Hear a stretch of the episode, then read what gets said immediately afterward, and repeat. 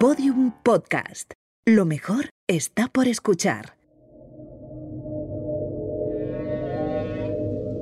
Muy buenas, mi nombre es Kepacero y he tenido la suerte de dedicarme a lo que más me gusta hacer, que es surfear y buscar olas solitarias por todo el planeta, tanto en desiertos como en el hielo, desde la Antártida hasta Alaska, desde África hasta Islandia. He visto lugares fascinantes y he tenido momentos de gran conexión con el entorno natural.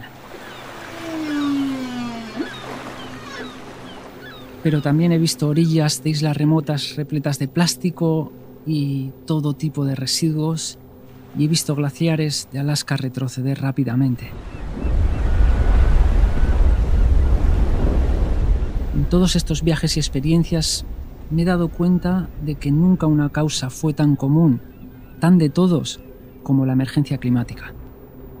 Por eso he decidido viajar con una Ford Tourneo híbrida y mis tablas y ir visitando referentes, amigos que de alguna manera también han tenido esa conexión con la naturaleza y han decidido hacer algo inspirador, una brisa, un aliento de esperanza, dejando una semilla de conciencia en todo aquel que les visita. Nos vamos.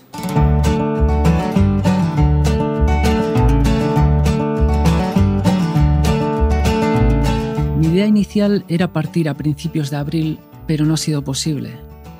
La naturaleza una vez más nos muestra que manda, así que espero que esta fase nos sirva de reflexión.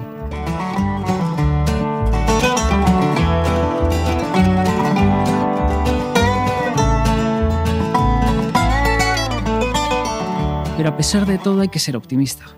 Yo cuando surfeaba en las playas aquí de cerca de Bilbao estaban contaminadísimas y a veces me pregunto cómo todavía estamos vivos después de haber estado a remojo con tanta contaminación.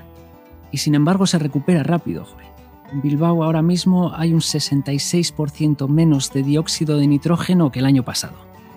Hace menos de un mes, cuando estábamos inmersos en el confinamiento, parecía difícil, casi imposible llevar este proyecto adelante. Pero no, gracias a Ford hemos seguido adelante y hemos conseguido viajar sin movernos del estudio. En este primer episodio vamos a hablar con mi querido amigo navegante Unai Basurco y recrearemos sonoramente nuestro viaje hasta la Antártida cuando surfeé con pingüinos y descubrimos juntos la ingente cantidad de plástico que generamos. Las coordenadas de Kepa, un viaje sonoro con Kepa Acero producido por Podium Studios con la colaboración de Ford. Capítulo 1. Unai Basurco, por la conservación de los mares.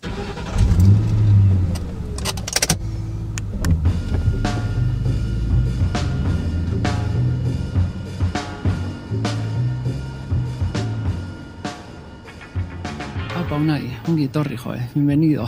Muchas gracias, Kepa. Sí, estamos Sí. aquí, estamos aquí en una furgoneta imaginaria y a mí no me cuesta tanto porque en este confinamiento me, me he imaginado en un velero también cuando he estado solo, ¿no? He cerrado los ojos y, y vamos a intentar hacer el mismo ejercicio estando aquí en el estudio. ¿Cómo estás?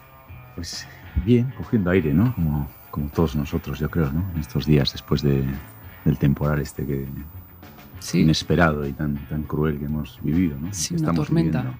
Una tormenta, joder. Sí, una tormenta sin, sin ver la venida, además, ¿no? Sí, sí, sí. Pero bueno, algunas cosas también supongo que nos habrá hecho, pa- nos habrá hecho algo para reflexionar, ¿no? Sí, sí, yo creo que sí. Bueno, estos que, que te preguntan, ¿no? ¿Que vamos a ir a mejor o a peor? Bueno, pues iremos a mejor si hemos aprovechado el tiempo para reflexionar y, y si nos comprometemos a, a algo, ¿no? O con Sí. alguien, Sí. con algo durante los próximos meses.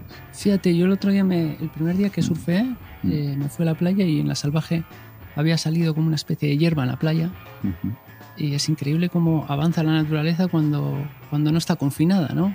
Sí, la capacidad que tiene de recuperarse, ¿no? Y, y la mar en concreto muchísima, ¿no? Sobre todo, bueno, estos días que no ha habido tampoco el- la contaminación acústica, ¿no? De las motoras, de las motos de agua, iba a decir un taco, las motos de agua que ahuyentan a, a la fauna animal, ¿no? De los océanos. Sí, sí. Eh, vimos como un roncual al blanco se acercó a, las aguas aquí de, de, Labra, exterior de Bilbao, una ballena. La mar tiene esa capacidad de, en cuanto le dejamos un poquito, y la naturaleza en general, ¿no? Bueno, pues a ver si recupera su a espacio. Ver si, a ver si Mm. aprendemos algo, joder. A ver si aprendemos algo. Sí, sí, pero nos tenemos que poner a pensar, no va a ser así por, Sí, por arte divino, ¿no? claro. Sí. Unai, tú has hecho, bueno, has sido el capitán del proyecto Vizcaya, que ha tenido dos etapas. La primera como navegante solitario, ¿no? Dando vueltas al mundo solo. Mm. Y, y la segunda con un proyecto socioeducativo de divulgación. Mm. ¿Cómo ha empezado todo, todo esto? ¿Cómo empezaste así? Bueno, yo tuve la suerte de empezar con mis, con mis padres, que pa- de- siendo muy pequeño, con mis hermanos, en un barquito de 8 metros, ahí en, Guitaria, en la costa guipuzcoana, y verlo como un juego, cada día navegar un poquito más lejos. Ya un momento que empezamos también a competir, a hacer regatas, fuimos a Galicia, Inglaterra, bueno, cada vez íbamos un poquito más, más lejos y cada vez era un poco más, más complicado. Y esa ha sido un poco mi, mi escuela de mar, ¿no? Digamos que lo, lo he mamado y, y, bueno, me ha gustado, siempre me ha apasionado y, y al final he terminado dedicándome a ello, ¿no? Bueno, al final no, desde los 15 años o así, ¿no? Y al final acaba un, un bilbaíno en Portugalujo. Portugal, ojo, sí. Acaba, Era- acaba en el... Era en el- puerto de mar antes que, que Bilbao. a Claro, claro Eh, que sí. Sí, eso es. y, y acaba de repente en el estrecho del Drake solo con un velero, ¿no? Y de repente, ¿qué, qué, qué hace un Sí, sí. bilbaíno allí, no? Eso es, ¿no? Cómo, cómo pasan los años y, y las etapas, ¿no?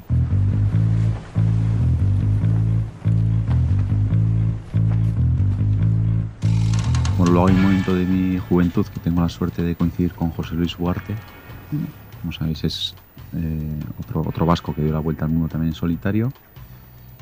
Y, y bueno, y desde entonces soñar con ello, ¿no? Desde los 16 años o así. Tengo una anécdota muy bonita que, que me gusta recordarla, que es en esa etapa que empiezas a poner pegatinas en la cama. ¿eh? Ahora te, ríes, ¿eh? que claro, que tú también lo has hecho, ¿eh? de todo lo que te Mm. regalan o de tus aficiones. Pues pues una pegatina de, de la vuelta al mundo de José Luis Ugarte, ¿no? Y luego ya cuando pasaron los años, un día mi, mi ama, mi madre me dice que, que a ver si ahí vamos quitando las pegatinas, que somos mayores ya, ¿no? Entonces quito todas las pegatinas menos, menos la de la vuelta al mundo, ¿no? Claro, Como, como sueño a perseguir, ¿no? Claro. Y ahí sigue, ahí sigue. claro. Oye, y cuando estás allí solo, eh, yo te imagino, ¿no? Porque yo estuve en, en el velero contigo y, y, bueno, cuando ves un, un velero como el Paquea Vizcaya en puerto parece una cosa muy grande, muy robusta, pero Ujú, cuando estás en medio del estrecho del Drake con aquellas tormentas, es como un palillo en medio Mm. del universo, ¿no?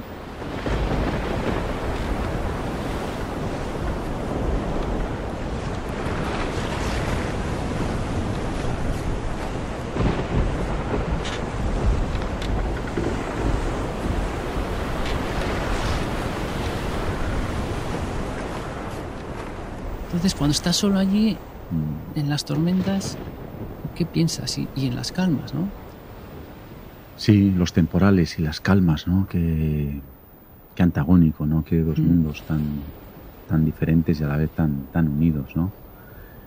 Bueno, los temporales, los cuales tú has vivido uno bastante gordo con- conmigo, ¿eh? Que pa, pasando de la Antártida a Cabo de Horno. Sí. Siempre recuerdo cuando te dije, sube, sube, ven a ver olas, ¿no? Sí, sí, ¿Eh? también Vaya olas, recuerdo, ¿eh? sí. Vaya mar, vaya mar, sí. Pirámides, joder. Pirámides, ¿eh? Además sin, sin ritmo, sin dirección, todo muy confuso, ¿eh? Mm. Bueno, pues el temporal es, o debe de ser sobre todo anticipación, debe de ser preparación y luego es mucho más activo que una calma, ¿no? Te requiere de, de esfuerzo, te requiere de pensar que cuáles van a ser tus, tus acciones para estar un poquito más caliente, un poquito más descansado, un poquito mejor alimentado, cómo vas a ir superando todas esas dificultades que te va poniendo esa, esa fuerza inmensa ¿no? de, la mar y del viento cuando viene, que en este caso, por, haciendo un símil con lo que estamos viendo ahora, que no, no lo hemos visto venir, ¿no? No, vimos las nubes, no vimos el horizonte, no vimos las, la mar de fondo previa, Mm. que siempre anticipa un temporal. Llegó de golpe y sopetón a, a nuestras casas y a nuestros, a nuestros océanos.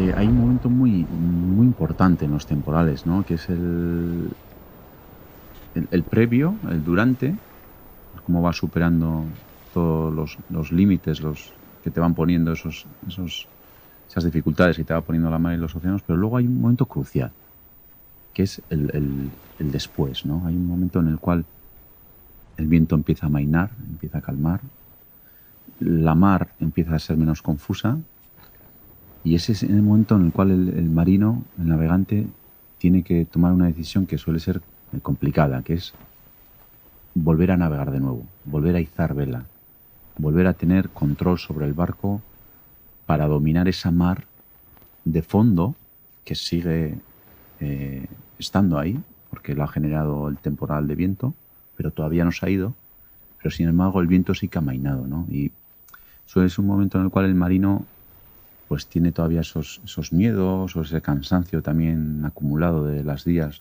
de los días y de las horas vividas. Y es una decisión bueno, que hay que meditar. Los ingleses suelen decir que bueno, cuando, cuando pienses que hay que volver a izar vela, tómate un té y vuelve a pensarlo. Pero ahí, ahí se ve, yo creo, el, buen marino, ¿no? el que enseguida toma el control otra vez de su barco y con esa energía que, que le da al velero se posiciona y se aleja del temporal. ¿no?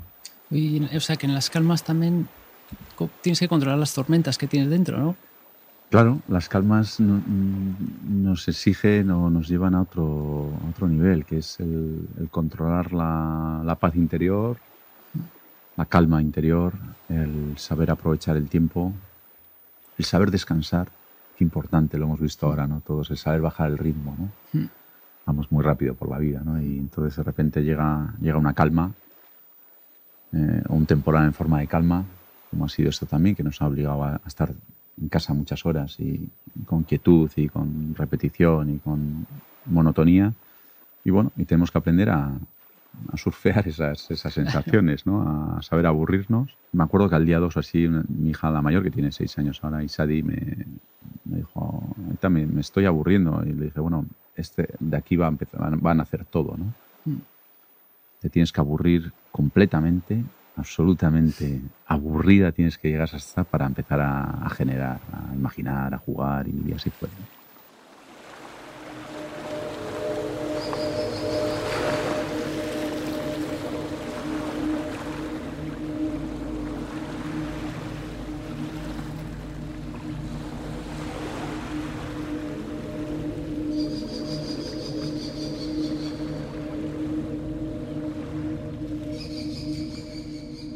Iba a decir, yo no sé si esto es una leyenda de, que he oído siempre, pero dicen que los, los navegantes cuando están solos a veces pueden convivir con gente que no existe, ¿no? Sí, así es, que para mí me ha pasado, me ha pasado una vez solo en, mi vida de navegante, en mi vida. Fue en la vuelta al mundo en solitario, en la primera etapa, bueno, la verdad es que tuve muchos problemas eh, electrónicos y y de gestión del control del barco y eso me llevaba a no poder descansar. Esas medias horas que solemos dormir, esas siestas cortas que solemos echar no, no se producían. Me, tiraba a dormir en el, catre, en la litera y en 10, 5 minutos me tenía que volver a despertar. Entonces los ciclos no eran, no eran lo suficientemente buenos para descanso y ya después de 30, 35 días eh, tuve alucinaciones y bueno, vi de todo, la verdad es que vi de todo. Llegué a ver que el barco no tenía mástil, que no tenía el palo mayor, llegué a ver personas conmigo, bueno, todo el mundo surrealista, ¿no? Y, y es muy desagradable, es muy peligroso, porque mucha gente ha acabado tirándose al mar. pues imagínate que estás viendo que estás en una piscina en casa de un amigo y te tiras al mar, que puede ser. Y ahí lo más importante bueno, es ser consciente que eso está ocurriendo, haber leído previamente, que yo había leído y había tenido amigos que les habían pasado, y, priorizar el, descanso. El, absolutamente el descanso sobre cualquier otra, mm. otra condición del barco, de la competición. ¿no? Mm.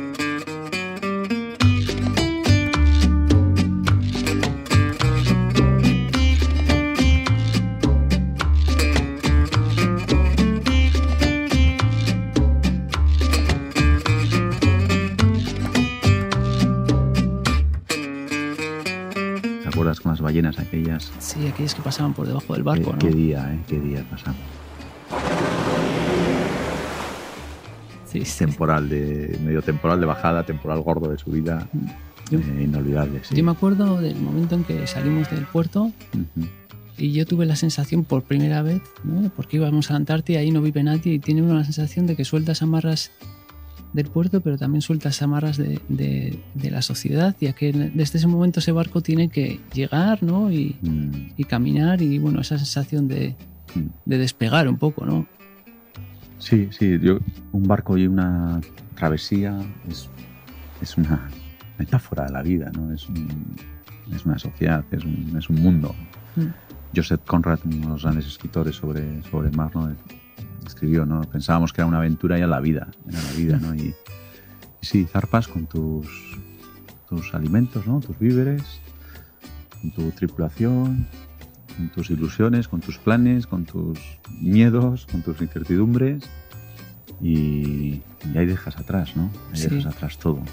Y luego yo recuerdo la llegada a la Antártida también después de días, yo Mm, creo, navegando. Sí, sí, sí, Entonces ves aquel universo de hielo, ¿no? Y un montón de animales, Mm. había focas, de todo, ¿no? Es Y te acuerdas que, pa- que olía también a hielo, ¿eh? Olía... a hielo, sí, Yo me acuerdo que olía el hielo, olía sí. hielo y los pingüinos, por supuesto. ¿eh? Tú fuiste el que más cerca estuvo de ellos, quizás. Sí. Pero sobre todo esa explosión de vida, ¿no? Al llegar a la Antártida. Mm. Las millas previas que empezamos a ver un montón de aves, se veía que había comida allí, ¿no? Que había, había plancton y estaban felices allí. Impresionante. Es, es el sitio más remoto que yo he visto nunca y Sí. también, Sí, bueno, será de lo poco que, que queda por, por, por no tocar, ¿no? sí, sí, y que dure muchos años. Y cómo cambió también el- la humedad, ¿eh? Pasamos a menos humedad. Mm. Sí, yo me acuerdo alguna vez también que algunas noches que, que subía con Gonzalo arriba Mm, al casco que hacíamos cosas que teníamos prohibidas por el capitán. Pero bueno, eso ya no me enteré. Que no te enteraste y no te enterarás. Sigue siendo el capitán de aquello. joder.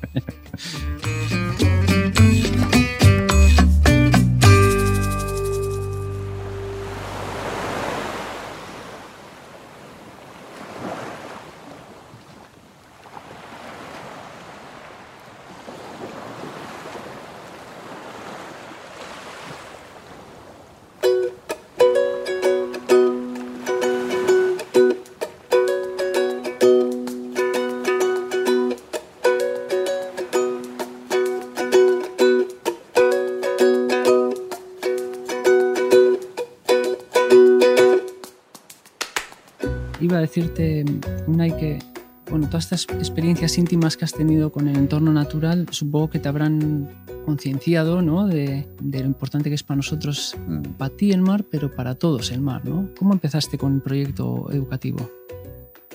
Pues desde, sí, a mí, bueno, desde, desde pequeño me, han- me ha traído mucho la, toda la, la biodiversidad, ¿no? Bueno, yo creo- siempre digo que soy hijo de Félix Rodríguez de la Fuente y de Gusto, entre otros muchos, ¿no?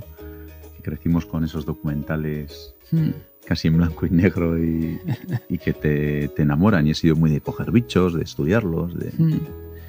y entonces, bueno, cuando ya he andado más sobre la mar, eh, siempre me ha, me ha gustado saber que, cuáles eran los habitantes y cuáles eran sus, sus costumbres, ¿no? Entonces, en- a raíz de la primera vuelta al mundo, hay un, un colegio, el Castro Landramari, Hmm, sí. que bien conocemos, que. Mm. Hay, hay un, un director que, que cree que esto puede tener mucho alcance para los eh, niños y niñas de primaria y decidimos hacer una prueba. Voy allí a- al colegio y me encuentro con, con estos niños y niñas de o- muy pequeñitos, 7, 7, 8 años, y veo que han hecho el seguimiento de- del velero a lo largo de la vuelta al mundo y vinculándolo con una serie de, de valores y de animales y de ruta y de gente y de idiomas, etcétera, etcétera. Y la verdad es que es algo maravillado. Claro. Me siento ahí a la altura de ellos, me, me abrasan a preguntas, yo feliz y, y al salir digo, "Ah, tenemos que ir por aquí. Tenemos que ir por aquí. Entonces, después de la segunda vuelta al mundo, bueno, decidimos virar, cambiar el rumbo hacia, hacia el proyecto de, de expedición con la vinculación en educación en la sostenibilidad de los océanos. Y la verdad es que fue, fue maravilloso, fueron unos años muy intensos, muy bonitos, con cuatro, tres expediciones por Europa hasta Cabo Norte, Groenlandia, Canadá y la última Patagonia y Península Antártica. Y más de 40, 45 mil niños y niñas eh, vivieron el proyecto directamente visitando el barco, más luego otros tantos o más eh, a través de los, los, programas de educación. ¿no? Y, bueno, la verdad es que te das cuenta que tenemos mil historias, ¿no? De, digamos, de, esos niños y niñas eh, que en un momento, pues, uno te dice, yo no es que quiero ser mayor biólogo marino. Pues, ¿En qué momento se despierta la curiosidad o el amor a, la mar, ¿no? En, claro. en estos, en estos peques, ¿no? Supongo que uno se siente realizado cuando hay eso, ¿no?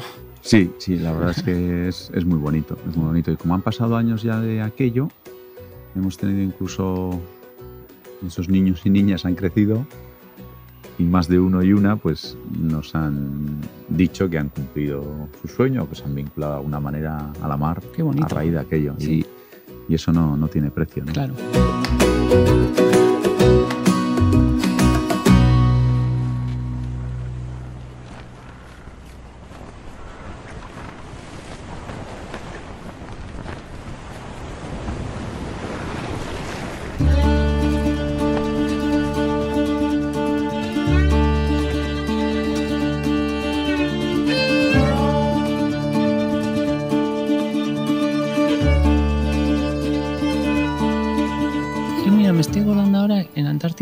Cosas que a mí me, impactó mucho mm. es que nosotros, claro, allí no hay ningún sitio para reciclar ni para tirar la basura ni mm. nada. Entonces guardábamos toda la basura en el barco durante 20 muchos días, ¿no? Sí, sí, Y me acuerdo de ver el, el, barco lleno de botellas de plástico y, y, todo lo que habíamos generado a mí me impactó muchísimo. Joder. Que acuérdate que bueno, hacíamos un estudio de... Hacíamos varios estudios a bordo, ¿no? Uno era de coger muestras del océano de microplásticos mm ya colaborábamos con la Universidad de Cádiz, la Universidad del País Vasco y era un estudio a nivel mundial muy interesante que luego nos dieron los resultados, bueno, interesante por no decir triste. Y después nuestra propia basura que generábamos a bordo la clasificábamos y la identificábamos y la guardábamos. Y era, era increíble, ¿te acuerdas? Y eso que habíamos quitado muchos envases y muchos plásticos previos a zarpar de Ushuaia. Pero bueno, esta es una acción que la podemos hacer en nuestras casas también y te quedas Alucinado, sí, sí, ¿verdad? No, decir otra cosa. Mm. Bueno, siempre se, se, dice, y es verdad, ¿no? que la Amazonia es el, el pulmón mm. del planeta, pero los océanos realmente son lo que, lo, lo, que, lo más importante realmente, ¿no? ¿Qué importancia tienen los, los océanos? Pues toda, ¿no?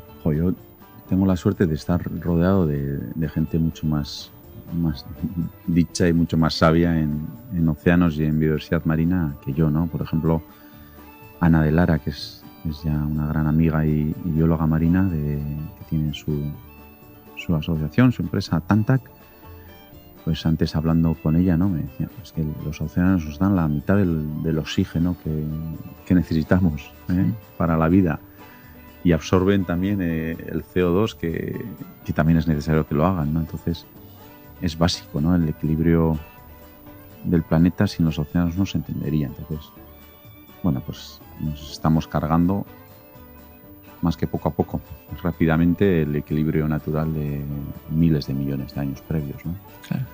Algunas especies hace que desaparezcan, pues por el aumento de temperatura del mar o por la sobrepesca, y otras hacen que proliferen en exceso, ¿no? Pueden ser las medusas o, otras, eh, o las algas.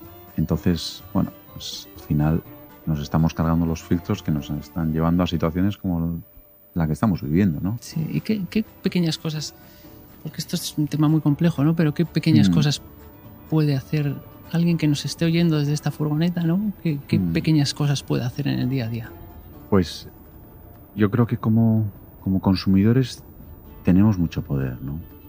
Yo creo que podemos elegir y optar por esas opciones de empresas y de y de consumo que decidan posicionarse en pro de la, de la biodiversidad y del equilibrio del planeta, de las especies, que se comprometan con, con ello y que verdaderamente decidan su rumbo a seguir eh, en base a ellas.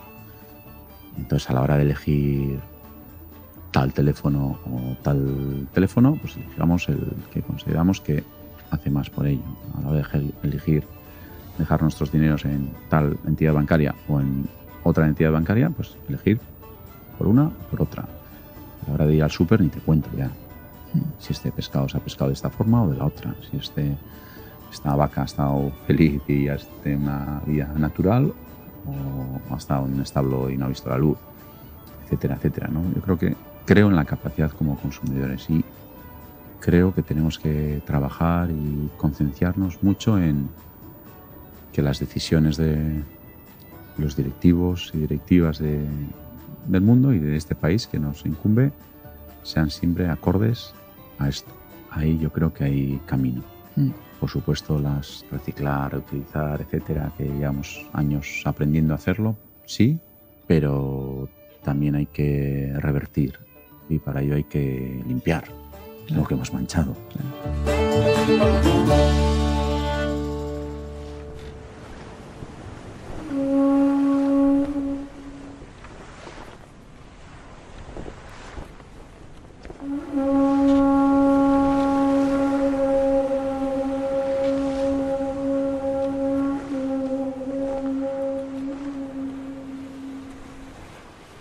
tienes esperanza en el futuro? ¿Podemos reaccionar ya? Eh, hay que tenerla, ¿no? Sí, hay que tenerla, ¿no? Que yo creo que somos optimistas, ¿no? Los dos, ¿eh? Si no, no hubiéramos hecho tantas cosas, ¿no? Pero hay que ponerse a trabajar, o sea, el optimismo está bien, pero hay que ajustar las velas al viento que tenemos en estos momentos y, y tenemos que seguir con esta labor tan, tan importante que estás haciendo y que mucha gente está haciendo de divulgación, de concienciación y hay que adquirir compromisos, tanto individuales como grupales, empresariales, institucionales. No vamos a, salir de esta por, arte divino. Está claro. Bueno, pues en eso estamos. En eso estamos. En eso estamos, sí. te, te, iba a preguntar también, ¿Hay algún, alguna experiencia que hayas tenido? Supongo que solo yo, yo lo sé, ¿no? Me acuerdo de una mm. experiencia que tuve en el desierto de Angola con una ballena, ¿no? ¿Hay alguna experiencia que te haya marcado así como una relación íntima, ¿no? Estando solo se vive con más intensidad, ¿no? Pues, pues sí, la verdad es que cuando estás solo y durante muchos días, ¿no? Yo en, la vuelta al mundo llegué a estar 71, 72 días solo, ¿no? Navegando en mm. etapas de 70 días la intensidad que adquiere todo, eh, el océano, tu relación con el barco, mm, lo bien que te encuentras, no tanto física como mentalmente, la coordinación de tu cuerpo es, es, inmensa. Entonces, eso te lleva a estar muy despierto y a captar cualquier matiz del mar, del viento.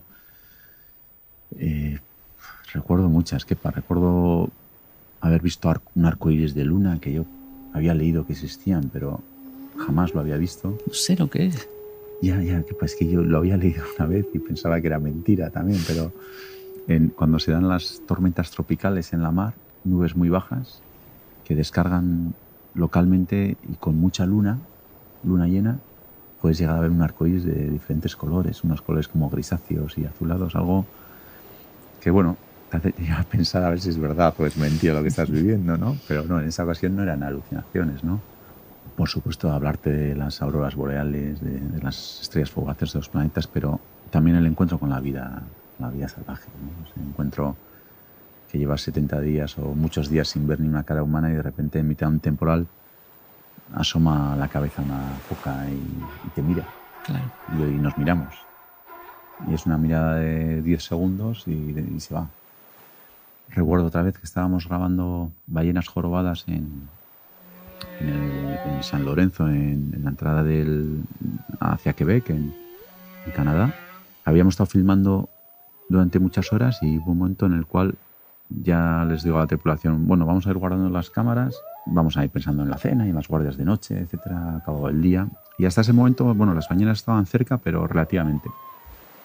Y, en el momento que se fueron toda la tripulación abajo, me quedé con otro tripulante al lado del timón, con el barco parado. Vino una de las ballenas que habíamos intentado grabar y en la más absoluta de las calmas asomó el morro Imagínate un morro de 3-4 metros, claro, la bañera tendría 15 metros y pegó un, resoplido ¿no? a la nuestra. Con ese ojo grande.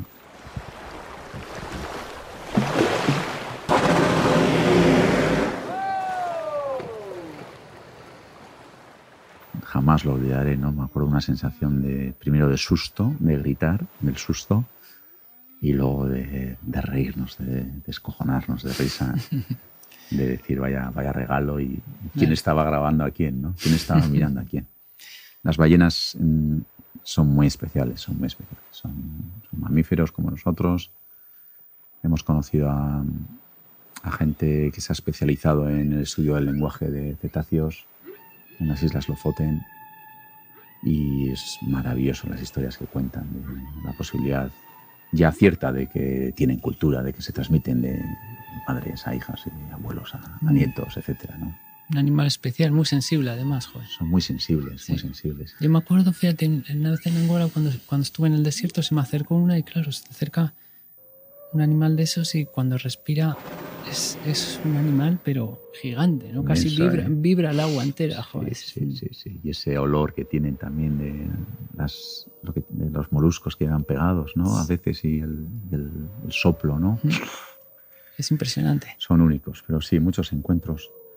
Cosas curiosas también. Me acuerdo una vez en que eh, estaba navegando también solo en la vuelta al mundo y me empecé a encontrar un montón de, de patas de langosta, pero de langosta de saltamontes. Hmm. Epa, Hmm. estaba eh, al sur de Canarias, entre Canarias y Cabo Verde. Y un montón de patas de, lango- de, de saltamontes en el barco. Yo no entendía nada. Digo, ¿esto, esto de ¿Qué dónde aquí? viene? ¿Qué es esto? Y pensando y pensando, ¿y esto qué puede ser? Y al final encontré la, la solución o, a aquello que era. Había una plaga de langostas, que son nubes de langostas, saltamontes, que el viento del este arrastra del desierto de África hacia el mar. Y había una pareja de, de- de rapaces, de eh, cernícalos pequeñitos, que iban a pescar a esa nube, a cazar a esa nube, cogían, se posaban en, el, en lo alto del mástil, de mi mástil, y comían como pipas aquellas langostas, se comían el cuerpo y tiraban las patas a cubierta. Impresionante, joder. Sabes que hay momentos que dices si te estás volviendo loco, ¿no? Y Sí. qué va, qué va. Qué- qué es más, más maravillosa. Qué ¿no? maravillosa locura, joder. Sí.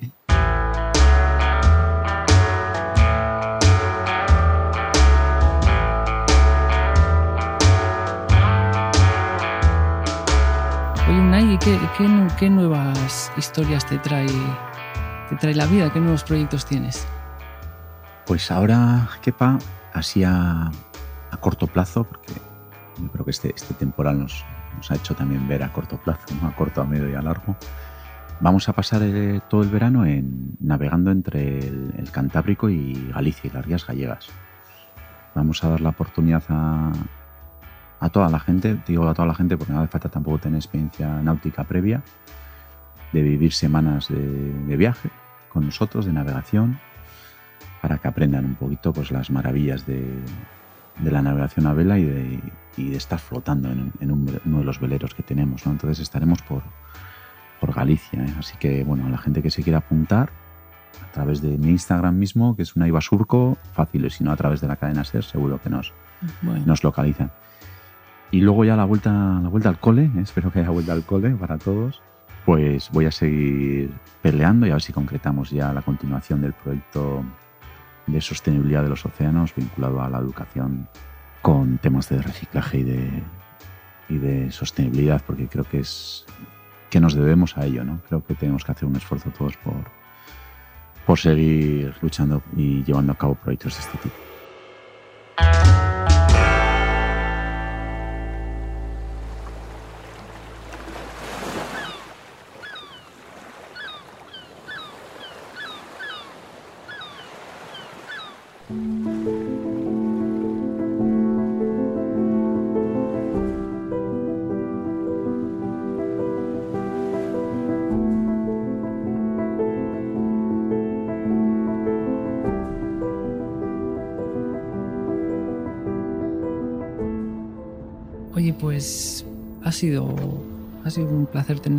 Furgoneta, eh, Unai. Y, y ahora sigo el camino con, con Alex Chicón, que también tendrá Qué historias increíbles para contar. bien. Gran Alex, sí, sí. Así que, bueno, Que te cuente, pregúntale a ver que te cuente su experiencia náutica también, ¿eh? Que la tiene. la ha tenido también, ¿eh? Mira, Algo tiene, que te cuente él.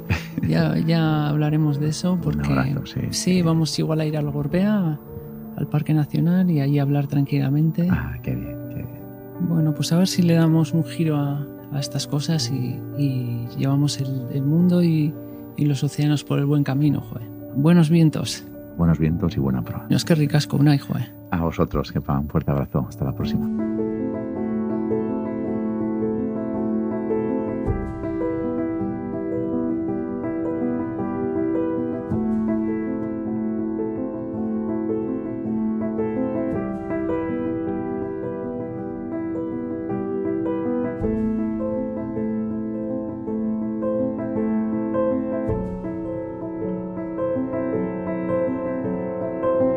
Las coordenadas de Kepa es un podcast producido por Podium Studios con la colaboración de Ford, conducido por Kepa Acero.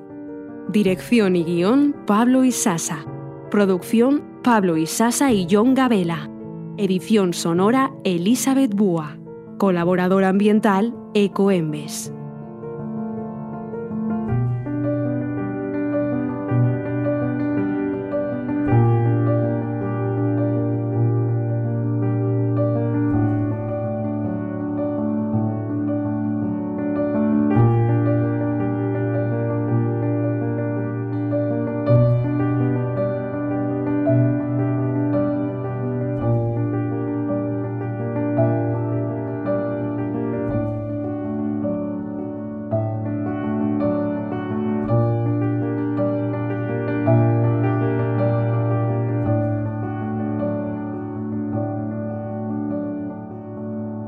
Todos los episodios y contenidos adicionales en podiumpodcast.com.